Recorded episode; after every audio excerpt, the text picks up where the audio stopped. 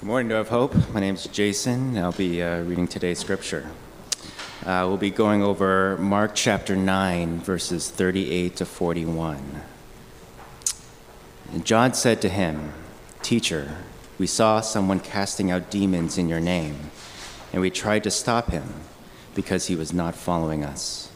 But Jesus said, Do not stop him, for no one who does a mighty work in my name will be able soon afterward to speak evil of me. For the one who is not against us is for us. For truly I say to you, whoever gives you a cup of water to drink because you belong to Christ will by no means lose his reward. This is the word of God. Well, good morning, everybody. In case you don't know me, my name is Josh. And uh, I'm moving things out of the way because I have a weird thing about it. I'm to, and this looks very expensive, so I'm to get that out of the way too. Um, hi, I'm Josh. If you're watching online, hi. Welcome. Welcome, you guys. It's great to see. Um, I think this is the first time I've, I've preached here at Door of Hope Northeast to uh, unmasked faces. This is pretty, pretty special for me. Mind you, that means I can tell if you're sleeping or not. Just kidding.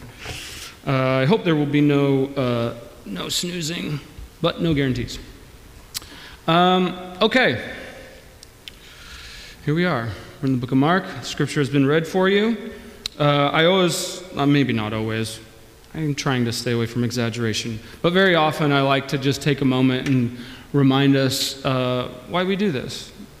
Here at Door of Hope, we believe in the Bible.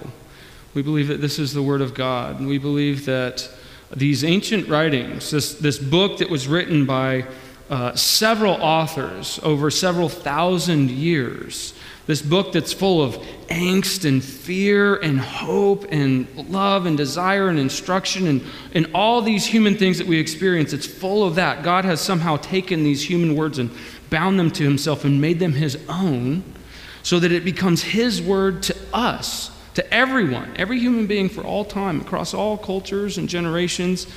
And, it, you know, we read it, we study it, and sometimes it's confusing and irritating and infuriating, and it just, it challenges us and we have to wrestle with it. So, um, if I or Cameron or anybody else up here says something that challenges you, I hope it's because it's in God's Word, and that challenge is a good thing. Challenge is always a good thing. So I just want to remind us of that um, this is why this is why we're doing this. We need a challenge because we're not okay. We're not okay where we are. Uh, if I had it all together, I certainly would not be here. I certainly would not be saying, I need Jesus and I need to tell other people about him. So, there's the disclaimer. This is why we're getting into God's Word. So, we're in Mark, Mark chapter 9. But before we get there, uh, to set things up, I thought I would pose a question this is a great way to get people's minds, I guess, in, in the right space for it. But here's the question Have you ever been, have you ever been a part of something that, uh, where maybe, maybe you were like on the front end or you were part of like the inner circle and then it started to gain traction outside? And then other people started kind of joining in. They're kind of latecomers, late jumping on the bandwagon, and you go, Who are these posers coming in here? That was me in high school. I was, I was really into skateboarding. I was down, uh, I lived down in the Medford area, which, you know, fashion and trend wise might be 60 years behind New York or something like that. But I somehow was ahead of the curve on that one. So, uh, so I was really into skateboarding, wanted to identify with skateboarding culture, and then all of a sudden, all these jocks and preppy people and their parents were wearing their zero shirts and their toy machine hats and their Muska shoes, and I'd be like, those shoes aren't even scraped up. You don't even skate. You're a poser. You know, or I'd say, well, you only know about zero because you play Tony Hawk Pro Skater. You know, I had these, this sort of aggravation about these Johnny come latelys who are just sort of riding the fashion wave. You ever had something like that? Or maybe Maybe you're one of those very, very rare people here in Portland who's, who's into the NFL. Don't raise your hand. Don't raise your hand. But I imagine, I imagine if you were, if you were really, truly a Seattle Seahawks fan, and then I don't know how many years ago, seven or eight years ago, they start winning a few Super Bowls, And then now all of a sudden you see people wearing Seattle Seahawks stuff here in Portland. I'm like, nobody cares about the NFL. Why are you wearing that now? If you were a real Seahawks fan, you're like, we, I've been with them since they were nothing. And now all these front runners are jumping on board. You know what I'm talking about? Or, you know, I'm poking at things that probably you aren't personally like connecting with. But what about like the, the more personal, individualized form of this? Maybe you had something you really want to do for a living. You're really wanting to get in on some kind of profession, music, something intellectual, I don't know. And so you go, you work really hard, you get into the right schools, then you get into the right grad school, and then you're working for peanuts at an internship so that you can get the experience, so you can get the job. But it's really competitive. So you're trying to get your foot in the door. And then somebody starts a YouTube channel. And they have hundreds of thousands of followers and probably hundreds of thousands of dollars because they have their Patreon account that everybody's dumping money into. And you start going, who is this guy or girl? Be equal there, okay? Who, who is this person? Where did you go to school? Where did you have your internships at? You know, are, are you really credible? Do you just listen to do you just listen to talk radio and podcasts and so you're just repeating what other people say and you don't actually bring any of your own ideas, you know? We're offended by this. So either way, one, one way or another, uh, we all have this, this thing in us, this thing in us that wants to be part of like the in group, the OG, we were here first. Um, and then when somebody else jumps on board or somebody else cuts in, maybe they're better at it than us or they achieve more success than us, we're upset, we're irritated. That's just part of like the natural human condition, you know, whether it's morally or socially or some other way, we want to be part of the in group. I think that's that's kind of what's happening here here in this text. But just a little bit of context, if, you know, there's some of you who are who are uh, listening to this or looking at me here, and maybe this is your first time, and uh, I just want to do a little bit of recap on Mark to get us here. So, for the first eight chapters of Mark, Mark has been chasing down this question of who is Jesus. He does that by presenting snapshot after snapshot, incident after incident of Jesus doing something amazing, saying something amazing, and then people responding. And then suddenly in chapter 8, Jesus is outed. That question is answered. Who is Jesus? He's the Messiah. Peter outs him. And then, uh, if that's not enough, God the Father outs him on the Mount of Transfiguration. you know, he goes up on this mountain with two of his disciples and he literally starts glowing. You know, if if you were on a hike in the gorge and someone you were with just started glowing, that would be weird. That would really be, you would probably freak out. Um, so he starts glowing, and then God himself says, This is my son whom I love listen to him. So it's, it, you have the, the human people saying, This is Messiah, and then you have God himself saying, This is my son, listen to him. Okay, so the question from there on out is going to shift away from who is Jesus to what are you going to do with Jesus? Are you going to believe him? Are you going to follow him? Are you going to follow him when he says things that irritate you, that aggravate you? When he says things that, that grind against your gears and pull at every fiber of your being, are you still going to follow him? That is really the question. And one of the reasons why I say that is because immediately after he comes down from the mountain, he encounters a boy who has demons, whose his disciples were not able to cast out that demon. And the father of this boy says, I don't even know if this is possible. And Jesus says, Anything is possible for the one who believes. And he, he cries out and says, I believe, help my unbelief. That's actually the refrain that we should be saying through the, the rest of the next couple chapters because Jesus is going to start saying things that are unbelievable, that would have been unbelievable to the people in his time. So, um, I'm going to I'm going to nerd out here just for a couple minutes couple of you will be super happy about that, and the rest of you, uh, just stay with me, okay? so this this section, we're in the middle of a section that forms that forms a complete unit of text. And the way we know that is because there is what scholars call an inclusio. Okay, here now you can um, you can press your friends with this. The idea of an inclusio means that there there's it starts and ends with the same thing, right? And what's important is, is everything that's going on in between there. They're all trying to say the same thing.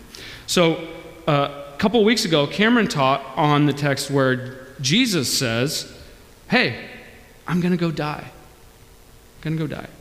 And then immediately after that, last week, Cameron talks about how the disciples start jockeying for position of who's going to be the greatest among them. Well, that's going to happen again at the end of chapter 10. So what's imp- it's, it's they don't have exclamation points or bold text back then. These are ways of like saying, "Hey, hey, you should pay attention to what's to what's in here inside this bracket." So what, what goes on inside that bracket is some, some really, really important stuff that was important for them and also important for us. So Jesus addresses things like, for example, our relationship to status and the pecking orders of society. He talks about um, can you get out of an unhappy marriage? What do you do with the bother of children? How do, how do we relate to wealth or money? You know, questions that we never think about or ask anymore. These totally irrelevant questions. That was a joke, by the way. Um, I'm trying, I'm trying here. Okay, so Jesus is going to address some really important things, and his answers are going to be, should be shocking to us. You know, I, I would argue that this section is akin to something like Mark's version of the Sermon on the Mount. Because Jesus is going to say things where you should be going, uh, that's not true. is that true? Really? He's going to say those kinds of things. So, for example, let's start at the, the first bookend of the inclusio. Okay, the question is okay, now Messiah's here. What's he going to do for us? And Jesus' answer is, I'm going to die. Is that the right answer? Is that the right answer, Jesus? I thought it was you're going to like deliver us from Roman occupation. And then last week, there's this question of like, how do I have, have significance or importance? And Jesus' answer is, you know what? Become insignificant become unimportant. And you should be going, I believe.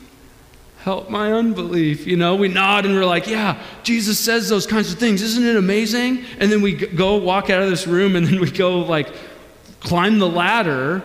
It's like exactly the opposite of what he said. So we have a way of doing this. We have a way of doing this. None of us is is immune from that. So that's what's going on. This, this week here, I would say, continues that same thought of like status, um, except for it's, it's maybe a more collective form. So, what do we do about, you know, what do we do when we find ourselves like on this inner ring and other people are like trying to get in? What do you do about that? Well, Jesus has formed an exclusive group. He's formed this group of 12 apostles and obviously, like what happens is they catch someone else casting out a demon in Jesus' name. Now, keep in mind, this is something Jesus taught them to do. You know, they've been following Jesus for a long time. Day in and day out, they've been with Jesus. And he's taught them to do this, and they've gone and done it. And now they see some upstart who's not even one of us. He's doing what we can do. And so we tried to stop him, they say. And by the way, the text doesn't say if this guy is a genuine believer, like maybe he's like, pick me, pick, maybe I can be the 13th apostle, like, Jesus, just one more. You know, maybe he's really an adamant follower of Jesus. Or maybe he's like, well, that's cool what they did. I'm going to try to in Jesus' name. You know, like abracadabra. He doesn't care about the movement or anything. He's like, hey, this would be a cool thing to do. Doesn't say. Doesn't say where this guy's at. And according to Jesus, it doesn't matter. You know, on his, like, Jesus' answer isn't, hey, go find out if this guy's legit. And if he is, then don't stop him. But if he's not legit, then stop him. You know, Jesus doesn't say that. It doesn't say it at all. So, let's go through this. Let's go through this a little more slowly. He actually has, Jesus gives three reasons why he tells them not to stop him. Did you notice that? So he says for three times here. That for operates like a because. Right? Jesus said, Do not stop him, for no one who does a mighty work in my name will be able soon afterward to speak evil of me. So let's start with that one. What's Jesus getting at here? I think what Jesus is getting at is he's, he's actually working through their inner motivations for why they're stopping him. You ever wonder why you do things you do? Sometimes you don't know, and you have to go to a counselor who helps you figure out why you do the things you do. I think this first motive is, is is relatively admirable. You know, hey, no one who does a mighty work in my name will afterward will uh, be able soon afterward to speak evil of me. They're concerned. Are you are you guys trying to stop him because you're concerned about me? Are you concerned that he's going to give me bad press? Are you concerned that he's, he's truly committed to me, like he's actually going to do something um, on my behalf and not do something against me? Is that what your concern is? Jesus says, don't stop him because it's going to be good press. He'll still give me good press. You know, may not, may not look like it now, but he will. Okay, second one. Verse 40, Jesus says, Do not stop him, for the one who is not against us is for us.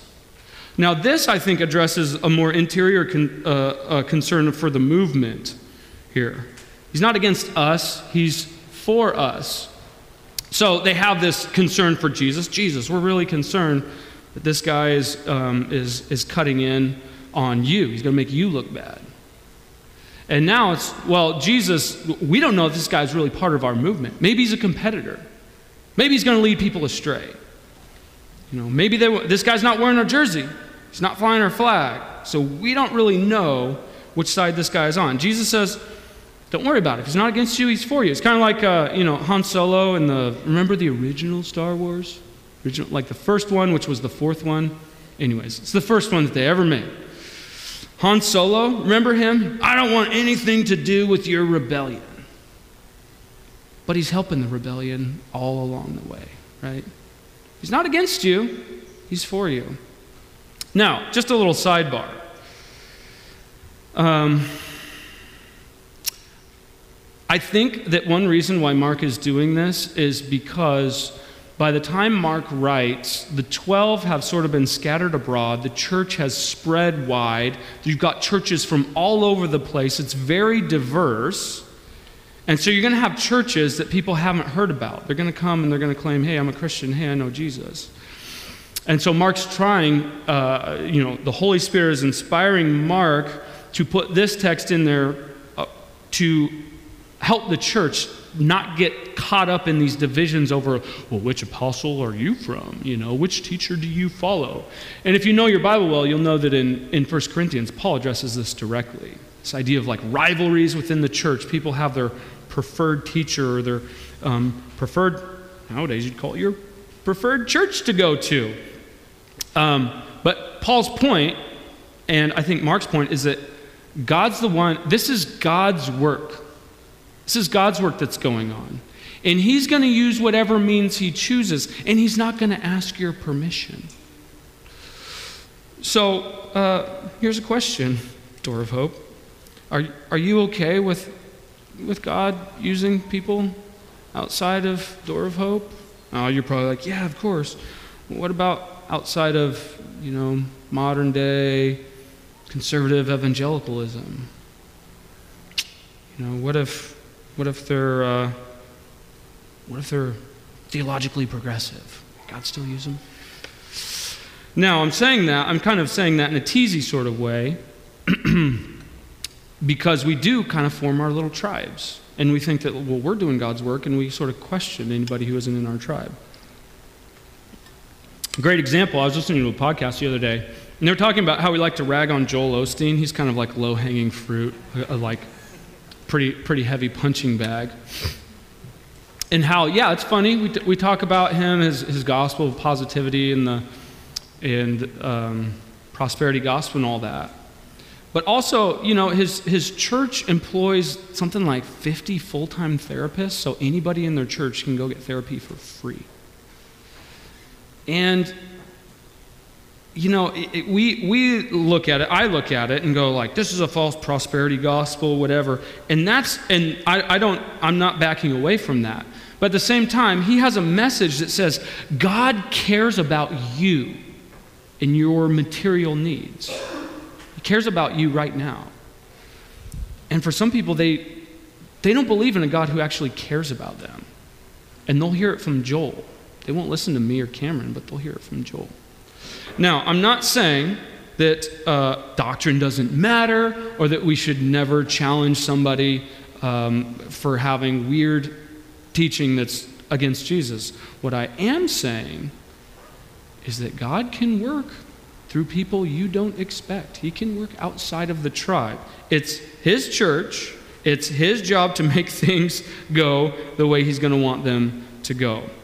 Okay, so according to Jesus, his honor and his mission are not threatened by those who are mistaken in their theology, and he'll still move things forward in spite of them. By the way, this gives me great comfort because um, I'm probably mistaken in a lot of ways. In fact, I'm sure I am. If I knew what those things were, I would try and correct them. I don't know what they are right now. But uh, I don't know if anyone other than Jesus is going to have it all right. So we probably should have a little bit of um, compassion and say, hey, you know, um, Lord, help.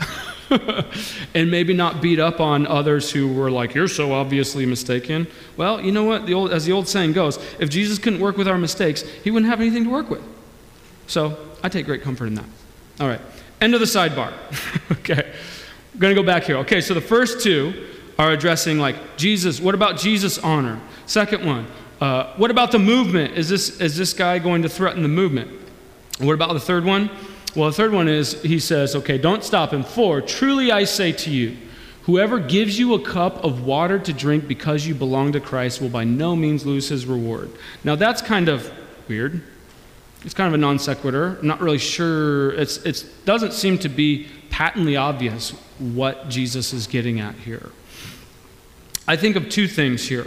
One is this could just be another way of saying, like, hey, reward is for those who give honor, give due honor to those who belong to Christ. So, you know, this guy, uh, anyone else who, who gives honor to somebody who belongs to Christ, um, they will have a reward. Once again, it's all about what the Lord does.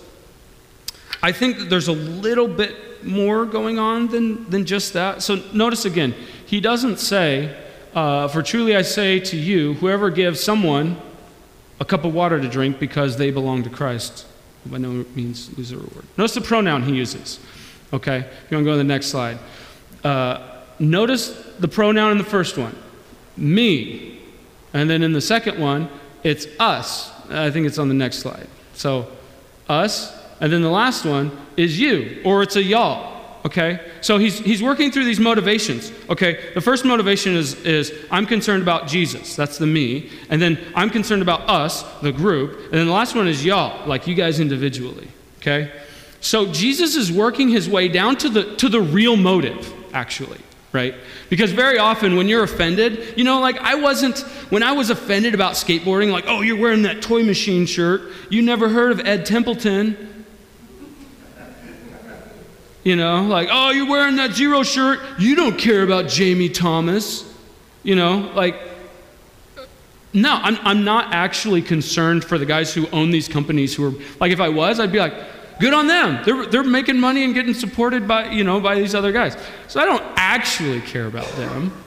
And I'm not like, well, cool. A lot of people are like more into skateboarding. It's becoming more popular. More people are having fun doing this thing. No, a- actually, what's going on is my own bruised ego. That's, that's what's really going on. So, this is what Jesus is getting at, I think. Uh, we don't want to admit that it's our ego we, we, we want to say it's about this, that, or the other. Now, the disciples didn't go out and say that. They didn't say, hey, Jesus, we're concerned about your movement. Maybe they did, but that's not in the text. I'm just saying that's implied from the way Jesus responds. He's actually drilling down to the, to the bottom of their motives. And ultimately, it's about me. He's getting down to this desire we all have to get into or stay in or bar people from what C.S. Lewis calls the inner ring. So I'm going to quote C.S. Lewis because that's always a good idea. Uh, he says, I believe that in all men's lives, by the way, he uses men inclusively, so sorry, ladies, you don't get out of this one. Um, I believe that in all men's lives at certain periods, and in many men's lives at all periods, between infancy and extreme old age, one of the most dominant elements is the desire to be inside the local ring and the terror of being left outside. So notice that he, he has like two sides of, of this one coin. It's that desire to be on the inside in the fear, the terror of being on the outside. And I think that's what these guys are really are really struggling with. They're like, okay, well, if this guy can do what we do, what makes us special? What makes us stand up? Like if if we follow Jesus and we're able to do all these amazing things, and somebody else who isn't part of our group is able to do that, then how are we distinct? How are we set apart, Jesus? What about us? What about me? See, it's, it's about validation. And by the way, I'm not, I'm saying it's about validation, not ambition. Like, you don't have to be ambitious to be in, to, to be in on this game, this validation game, right? I suspect this is what our addiction to the news cycle is about. As, you're not like ambitious, like, I'm going to be the most, the most, uh, like, no one has like I think, has this ambition to, like, I'm going to be one of these pundits on TV who knows what's really going on, and that's why I pay attention to the news cycle. No, it's, I don't want to be left behind. I don't want to be the last person to hear about this. I want to be in the know, or at least I want other people to believe that I'm in the know, right? That's what's, that's what's really going on. You know, I was just having lunch with someone in our congregation the other day, and we were joking about how uh, our time in New York, he used to live there, he and his wife her family lived there, and I just, I just skated in and out, but I was in, in that culture a little bit. You can't get away with a conversation without somebody dropping part of their resume on you. You know what I mean? And it's not like we, do, we that doesn't happen here either, but you know, you have a conversation, somebody's going to say where they went to school, they're going to say which Fortune 100 company they interned at, you know, they're going to say who they had lunch with at whatever year. They're dropping little pieces of their resume around. And we can joke about that and say, well, that's not, you know, that's not me, that's not what I do. But you know what? We have our other ways of playing the game. You know, here, I, I was just talking with, um, preaching at uh, Union Gospel Mission. I was telling them about this, you know, like, hey, you know what? You might have opted out of the whole, like, get ahead in society game and get your validation by your degrees and your pedigree and your career and all that. But you know, get, like giving your middle finger to Uncle Sam in society, that's you're still playing the game. You're just like turning the rules around. But you're still playing that game. You're getting your validation by being an outsider rather than an insider. You're actually saying, I'm, I'm on the inside of this ring. This is the ring that you want to be in, not this other one over here. And we all got it, right? We, we all do this. You, you might not be like, hey, I want to be an outsider, which is kind of like what skateboarding was for me. And now it's like, dang it, I, now I wanted to be on the fringe, and now I'm just in the mainstream. Now I'm nothing, you know? Um, that might not be your thing. But you're like, everywhere I go, my kids got to look cute. You know, I got to have cute kids. Or anytime someone comes over, the house has got to be clean. It's got to look like I live in this immaculate palace every single time anyone comes over. You don't actually live like that. Like, nobody goes to bed with a three piece suit on, right? We all like find ways of getting our validation through something that isn't Jesus.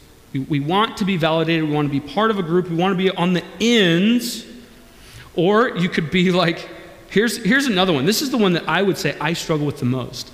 The person who's like, I see through it all. I see this game going on. Everyone's playing this validation game, and I'm standing above it. I'm not playing it. It's like, no, you are. That's just for you, the game is to not be playing that game. You know, that's how you win the game, is by being above the game. You know, we all do it. We all do it, okay? The whole thing, here's the thing though the whole thing functions as a form of soul crushing law. Because guess what happens? If you're not on the outside enough, you're nobody, you're nothing. Or if you're not on the inside enough, you're nobody, you're nothing. If your kids aren't cute enough, if your house isn't clean enough, you know, if you don't know enough, if you're not in the know on the news cycle enough, if you're not whatever it is, educated enough, you don't make enough money, you don't live in, in, in the zip code, whatever it is, you're trying to get your validation from that.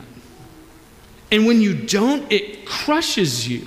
You say, I'm nothing. Maybe you're single and you're like, I'm not married enough. It crushes you. Or you're married and you're like, definitely not single enough, not free enough. You know, it, it kills you, uh, it crushes you inside. Jesus, the gospel Jesus gives to these guys, he's saying, look, whoever gives you a cup of cold water because you're part of the OG, because you're one of the 12 because you're able to cast out demons? No. Because you belong to me. In the Greek, it actually, the word belong isn't there. It says, because you are Christ. You are His. That's the only place to actually get your validation. And Jesus is saying, you can give up that game.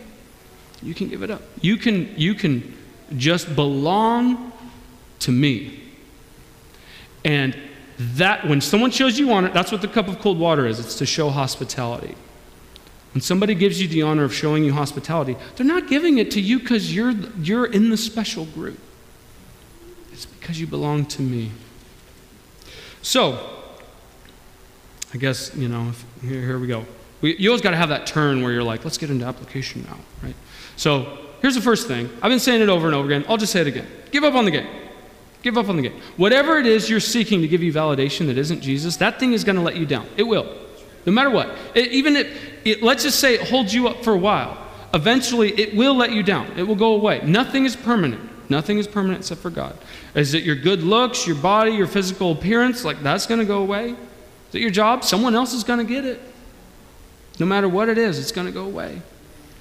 So, whatever it is, whatever it is, oh, and by the way, uh, you, can, you can do this as a way of saying, like, I want Jesus, but, but I also want this too. Uh, Jesus doesn't, he, he doesn't have rival lords. He won't, be, he won't be a rival master. He actually says, You cannot serve two masters.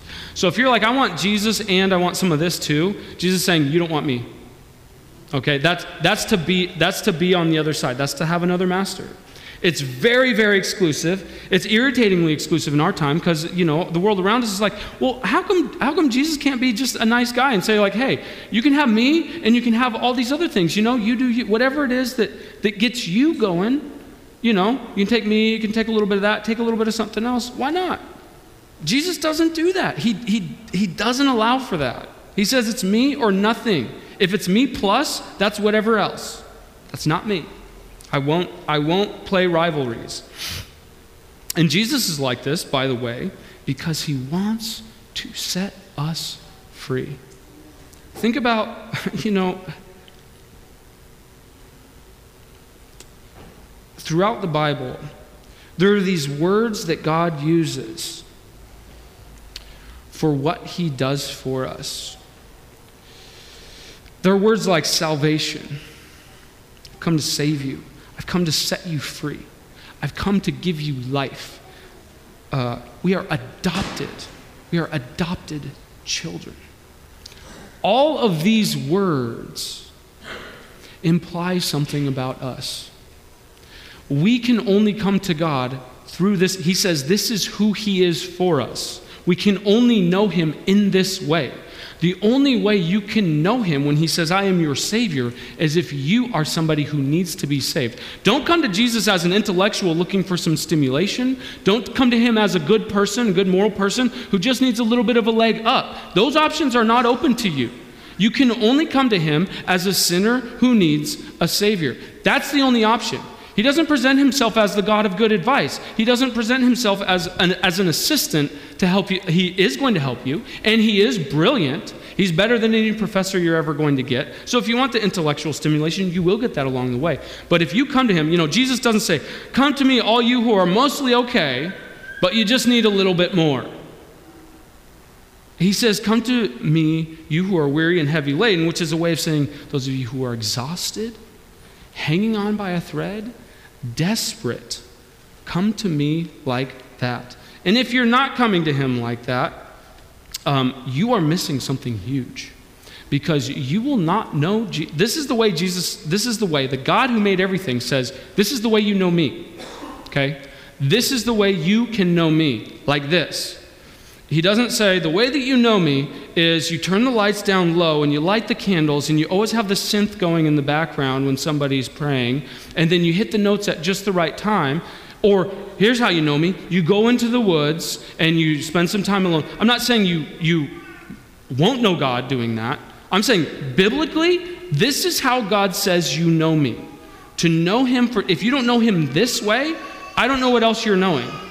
This is the way the Bible says that you know God. So, if you are not feeling Him in this way, you probably need to get in touch with the fact that you are desperate. You are in desperate need of a Savior, and if you don't know that, you will not know Him this way, and you won't know His love for you. That's the thing.